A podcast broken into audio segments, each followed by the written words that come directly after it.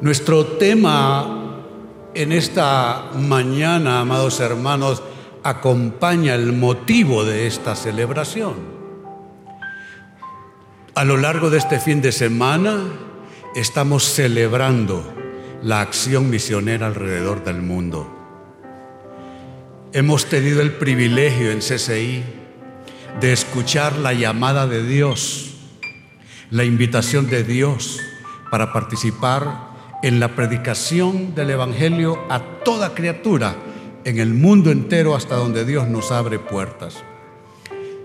Y esto sucede dos veces en el año, en el mes de junio y en el mes de diciembre.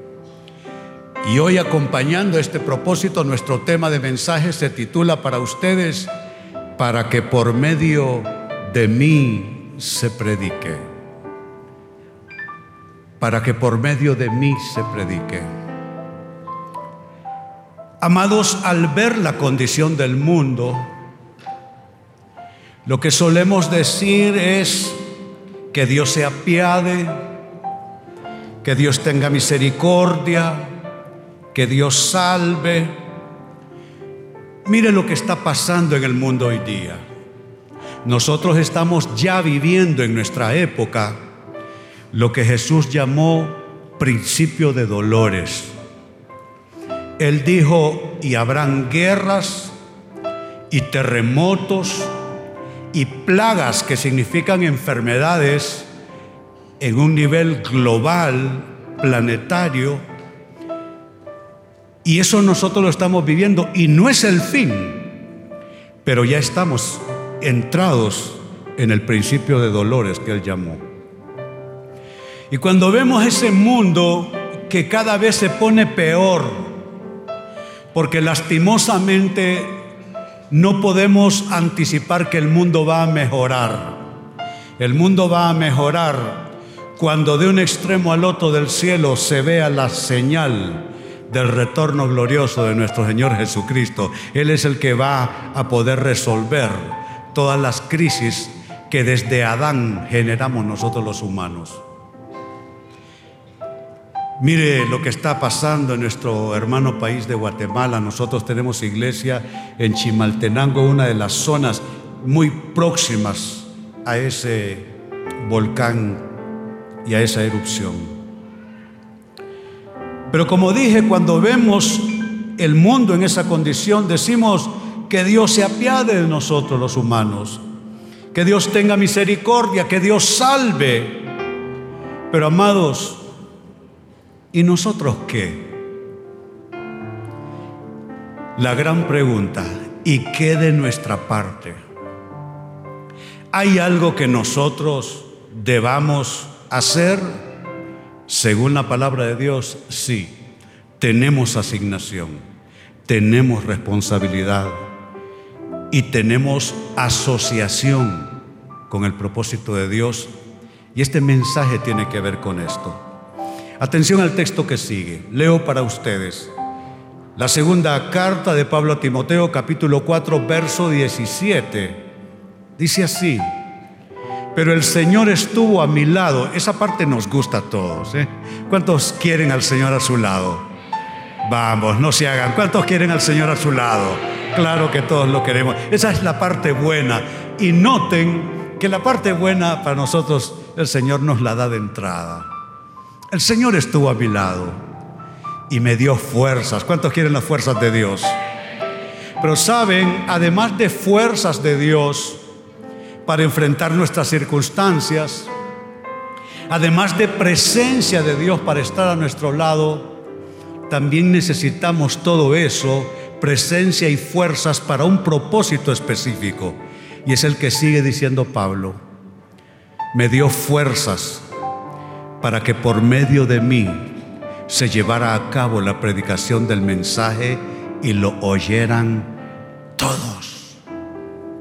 ¿Sabe qué siento en mi espíritu?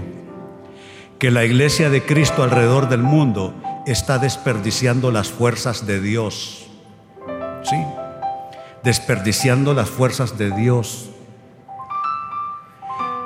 y usando las fuerzas de Dios, entiéndase por eso recursos, oportunidades que vienen del Padre, construimos reinos, ministerios que se hacen famosos en el mundo entero, que tienen tremendas edificaciones, que hacen tremendas inversiones. Hoy día hay pastores que tienen su jet privado, digámoslo así, a manera de ejemplo. ¿Sabe qué es eso, amado? Es un derroche de lo que Pablo está pidiendo con otro propósito. Él habla de fuerzas de Dios para que por medio de Pablo pasaran cosas, pero no las cosas que vemos pasar hoy día. Muchas de las cosas que vemos pasar hoy día son para vergüenza del pueblo de Dios para vergüenza de muchos púlpitos llamados cristianos y para vergüenza de muchos ministerios que solo están orientados para la egolatría de aquellos que ocupan ese lugar sagrado. Es un desperdicio de las fuerzas de Dios. Porque el creyente es absolutamente consumista en nuestra época.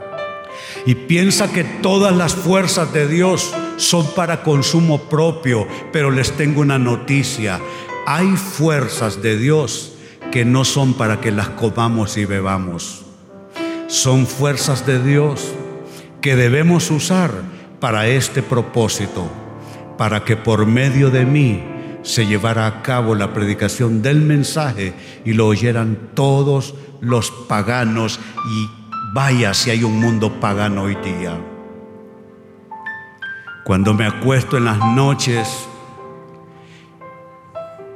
y quizá por no tener sueño que viene fácil, enciendo en mi recámara la televisión, casi que no hay nada que ver porque vemos paganismo canal tras canal tras canal. Vivimos en un mundo perverso, pagano, que nos convierte como en animales, buscando presas, sea sexo, sean drogas. Claro que es un mundo pagano, pero mire dónde está la esperanza me dio fuerzas el Señor. Me dio fuerzas el Señor. Para que por medio de mí se llevara a cabo la predicación del mensaje. Y lo oyeran no algunos. No nos consolemos ni nos conformemos con que algunos oigan. Pablo no habla de algunos, habla de todos y lo oyeran todos los paganos. Aquí está mi presbítero nacional, el supervisor nacional de las iglesias CCI para nuestro país, Honduras. Yo tengo una presión sobre este muchacho, es un pastor con experiencia. Yo le digo muchacho porque aquí más viejo que yo, solo el pastor Francisco Mejía. Yo, yo respeto las canas de él, pero aparte de eso, Pastor Germán Sánchez es un pastor joven, aún, aunque tiene mucha experiencia ya. Yo tengo una presión sobre él. Para el año 2020, si Cristo no ha venido, deben haber 400 iglesias en el país nuestro. ¿Cuántas llevas ya? 264.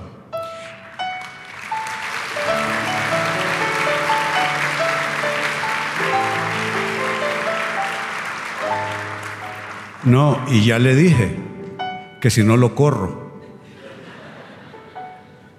¿Sabe por qué? Por lo que estamos leyendo. Deben oírlo todos. Y mire la promesa al final. No promesa, experiencia. Y fui librado de la boca del león.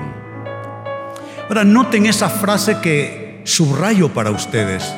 Por medio de mí esa corta frase de apenas dos palabras por medio se traduce de una corta raíz en los textos originales, el griego dia, que es, amados, una preposición primaria que denota, escuche esto, el canal de un acto. denota el canal de un acto. Cuando Pablo dice por medio de mí, significa que el canal, el medio, el vehículo, el instrumento es Pablo. Y en nuestro caso, nosotros. Denota el canal de un acto y se puede traducir como a través de o, como aparece en el texto leído, por medio de mí. Así es que no hay escapatoria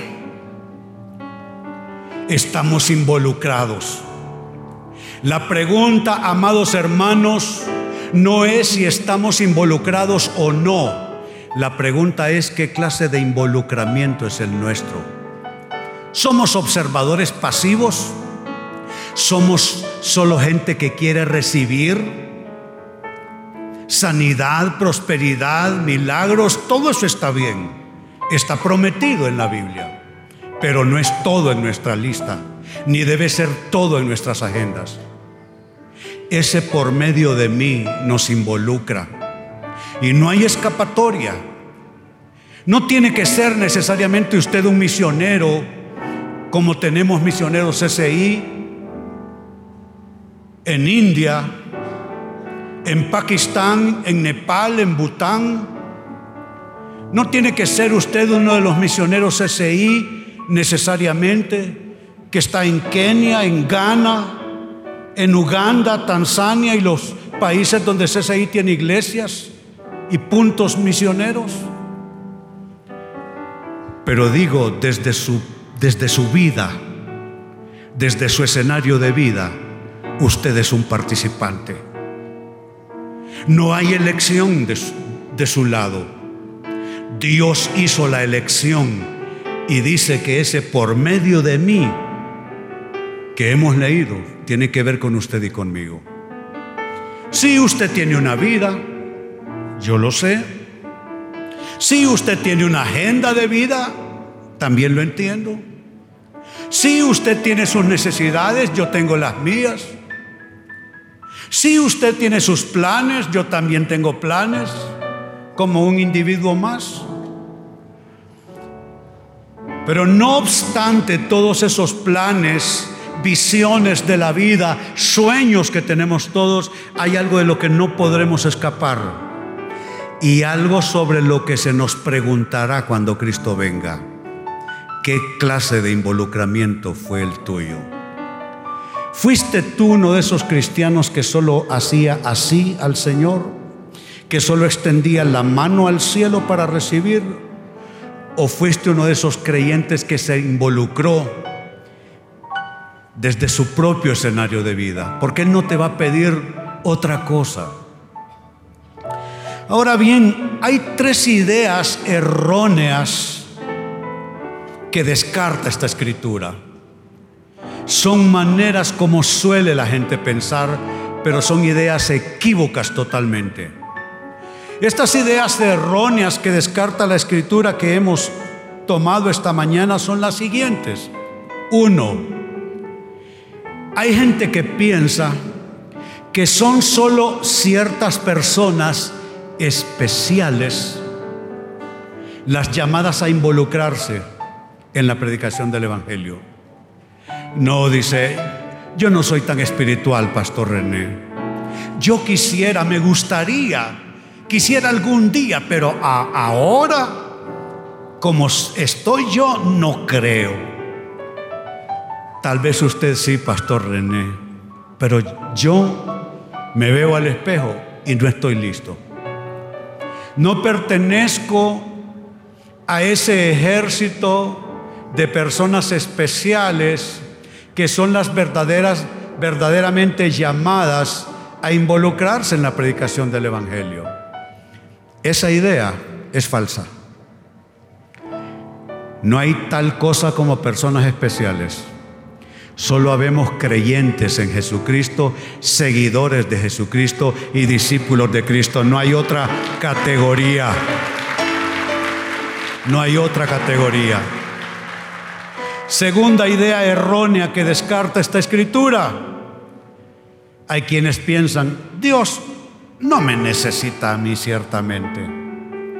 Dios no me requiere a mí ciertamente para la predicación del Evangelio.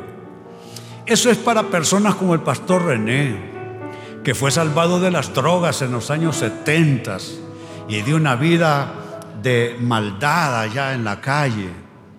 Yo no, yo tengo una, yo tengo otra clase de vida, no. Dios no requiere de mí. Dios señala y designa solo a ciertas personas. Él ya tiene sus medios para alcanzar a los perdidos. ¿Sabe? Esa es otra idea equívoca. Esos otros medios que usted dice que Dios tiene, ¿sabe dónde están? Están sentados aquí esta mañana. Usted y yo, todos sin excepción, somos el medio de Dios para la salvación de este mundo, para la predicación del Evangelio.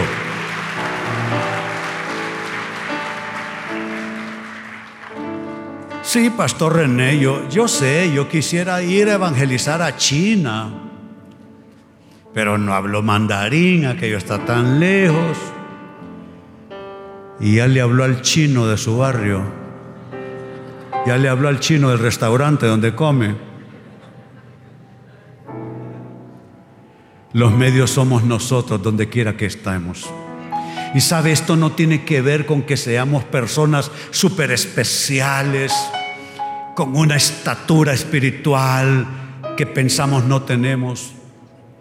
Solo necesitamos creer en su palabra y ser seguidores de Él. Pregunto, ¿dónde están los seguidores de Cristo? Pregunto esta mañana, ¿dónde están los seguidores de Cristo?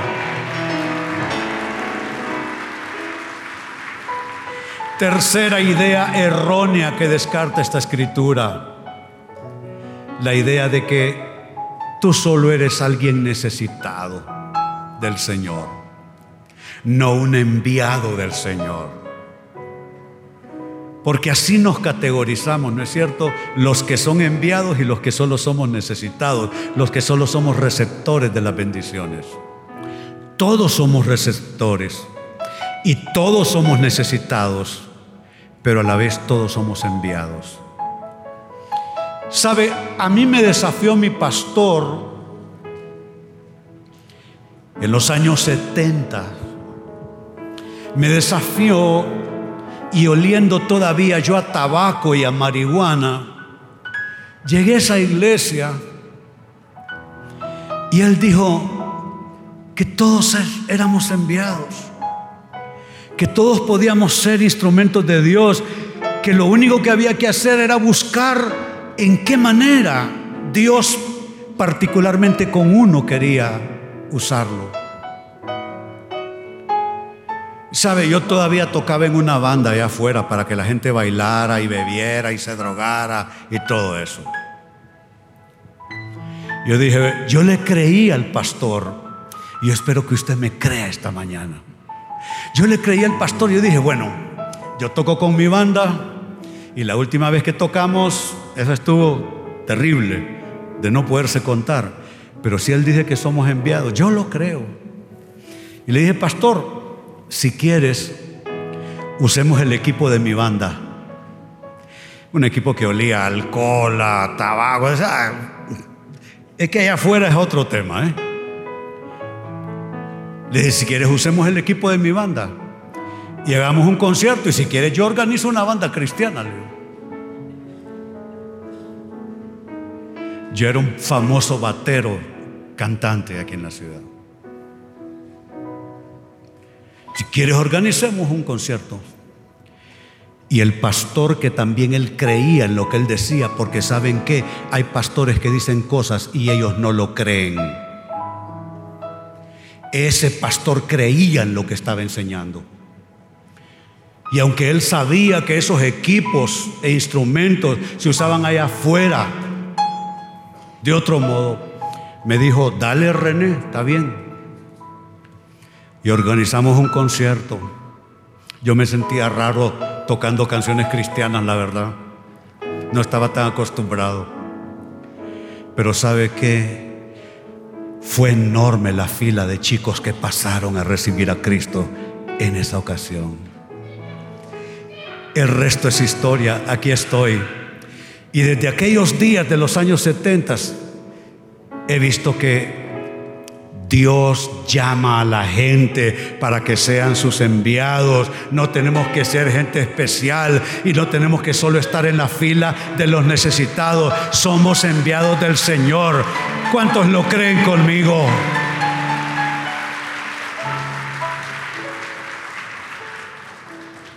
Y cierro con esto. La Biblia nos designa a todos los creyentes como colaboradores de Dios. No hay escapatoria. Todos los cristianos somos colaboradores de Dios. Y de los varios textos que se pueden citar sobre este asunto en la Biblia, escojo uno. Y escojo ese texto por la variedad de personas que están representadas en él.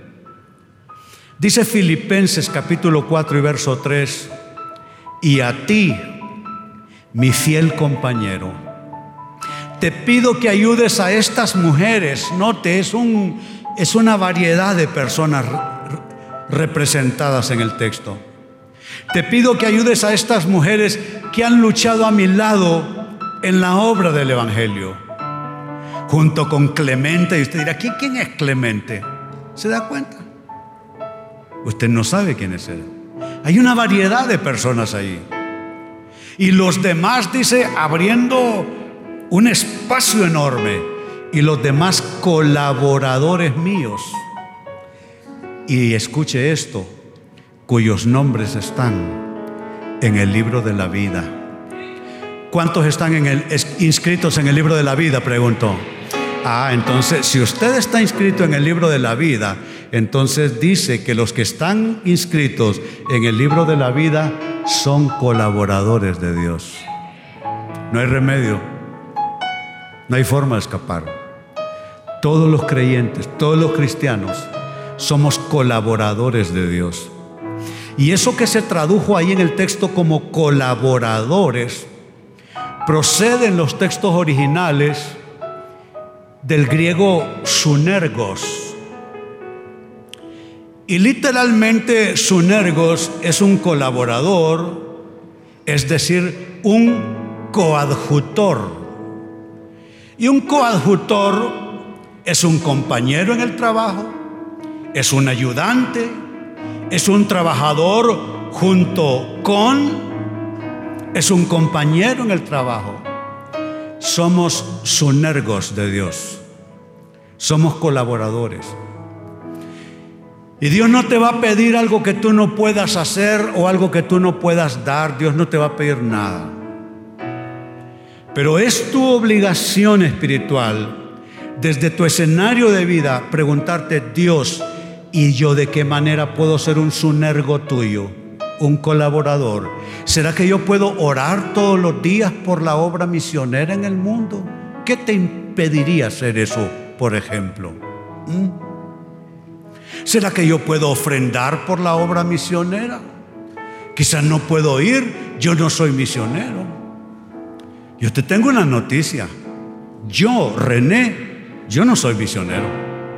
No, no, yo no soy misionero. Se lo vivo diciendo a mi director ejecutivo, yo no soy misionero, soy un promotor de las misiones mundiales. ¿Sí? Eso es como ser un promotor de boxeo, pero no tienes que ser boxeador. Eso tiene que ver con ser el director técnico de un equipo de fútbol, pero no necesariamente fuiste jugador. Yo no he sido misionero, pero soy un promotor de las misiones mundiales hace cerca de tres décadas ya. Entonces, eso es lo que eres tú. Quizás tú no eres un misionero personalmente, pero eres un coadjutor, eres un compañero en el trabajo, eres un ayudante, eres un colaborador y tú tienes que averiguar de qué manera tú puedes colaborar en Dios. Ahora es interesante porque este vocablo sunergos se asocia con sinergia que es un término que usamos en el español. Y sinergia viene del latín sinergia, aquí se equivocó mi productor, ahí no hay acento, sinergia, que se traduce como tarea coordinada, y del griego sinergia, que se traduce como cooperación. Entonces, como usted ve, todas las asociaciones, por donde quiera que usted lo revise, por donde quiera que usted lo mire, somos llamados a una tarea coordinada, a una sinergia con la obra misionera y con Dios. Somos llamados a una sinergia, una vinculación de cooperación. Así es que ahí está. Tiré el lazo al aire y te atrapé. No tienes escapatoria. Tú eres un colaborador de Dios. Él no solo te salvó, Él te salvó y Él te designa como un instrumento suyo. Donde quiera que tú estés, Él quiere usarte. Él ha utilizado esa vida miserable que era mi vida, sin ningún valor. Yo era un desperdicio de vida hasta que fui salvado por su sangre preciosa y fui llamado colaborador de Él. Y la buena noticia es que tú también lo eres.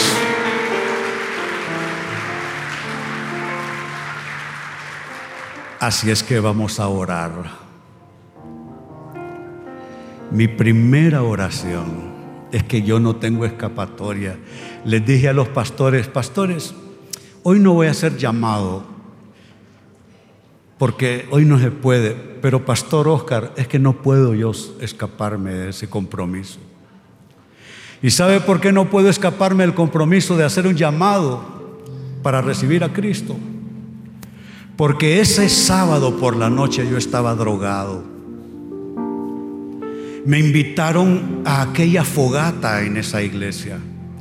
El, el chico me había rogado toda la semana no me pude escapar de él. Así es que yo dije, bueno, esa cosa no sé qué onda es, pero yo me voy a ir bien tronado. Y entonces me drogué bastante. Las imágenes son difusas en mi mente, pero sí recuerdo que estando drogado yo oí que el pastor preguntó, habrá alguien en esta noche que quiera abrirle su corazón a Cristo, que quiera recibir perdón de pecados y entrar en una nueva vida en Cristo. Yo dije, esto tiene que ser para mí. Levanté la mano, hice una oración estando drogado y asómbrese del poder de Dios. Él tomó mi vida en esa noche. No le voy a decir que en ese acto fui transformado, no. Aparentemente salí como entré, aparentemente. Pero mi espíritu había sido tocado por el Espíritu de Dios y lo demás fue una historia de transformación de vida. Soy una nueva criatura en Cristo Jesús. Así es que si usted sabe que hoy le llegó el día y la hora de recibir a Cristo, incline su rostro y repita esta oración. Dígale, Señor Jesús, este es mi día, esta es mi hora. Abro las puertas de mi corazón y te invito, ven, entra en mi vida, entra en mi corazón y desde mi corazón transfórmame, límpiame y hazme una nueva criatura. Te lo pido. Amén. Si usted hizo esa oración, yo pregunto, si usted hizo la oración, puede indicarme con su mano para felicitarle yo haber hecho esa oración. Allá una, dos, tres, tres, cuatro. cinco seis, me cansé de, de contar, hay diversas manos aquí. Allá en el balcón hay una mano también. Nuestra felicitación a esos que hoy recibieron a Cristo. Qué bueno, qué bueno merece una canción nuestro buen Dios antes de cerrar este mensaje. Aleluya, ¿qué le podemos decir a Jesús?